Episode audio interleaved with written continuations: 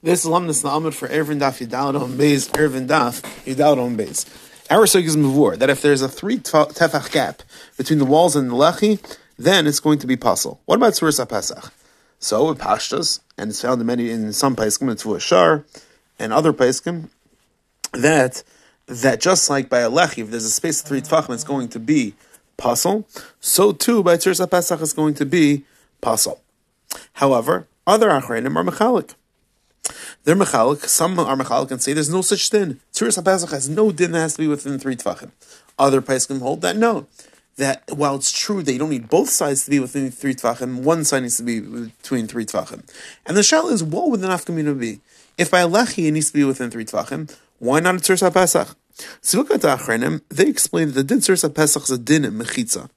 And since it's its own din mechitza, therefore it's not bound to the other walls. What makes the chashivas of alechi is the fact that it is connected to a bona fide mechitza. However, Tzuris Pesach, which has a din mechitza in and of itself, it does not need to have any connection to one wall. And the achranim that hold the need one side.